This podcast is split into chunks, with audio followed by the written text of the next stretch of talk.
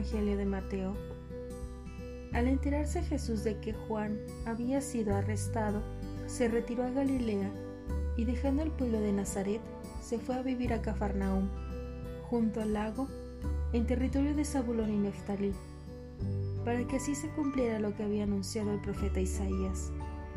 Tierra de Zabulón y Neftalí, camino del mar, al otro lado del Jordán, Galilea de los paganos.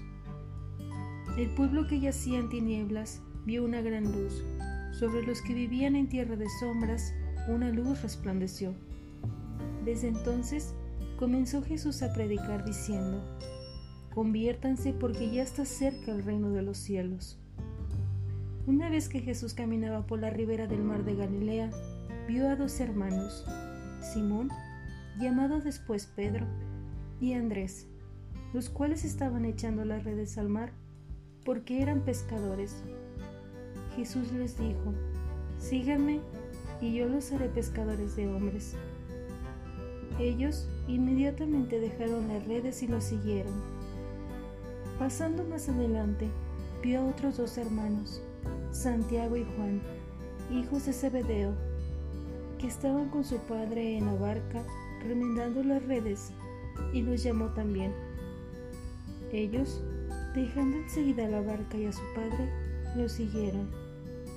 Andaba por toda Galilea enseñando en las sinagogas y proclamando la buena nueva del reino de Dios, y curando a la gente de toda enfermedad y dolencia. Los primeros en ser alcanzados por su luz son dos parejas de hermanos, Pedro y Andrés, Santiago y Juan. Jesús los llama mientras están inmersos en su vida cotidiana de pescadores y los invita. Síganme, los seré pescadores de hombres.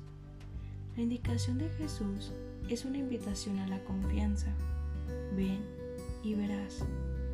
A esos pescadores que echan sus redes al mar, Cristo les cambia la perspectiva de vida. Ahora ya no queda ningún pez por pescar, sino por tocar el corazón de las personas. Ahora vamos a salvar vidas. Si me seguís, esto haré con vosotros, les dice Jesús. Y ellos inmediatamente dejaron sus redes y le siguieron, confiando plenamente en su palabra creadora. En la prontitud de la respuesta, el evangelista Mateo destaca la fuerza creadora de la palabra de Jesús. Nos pone en camino, nos despoja de las seguridades terrenales, de las lógicas humanas.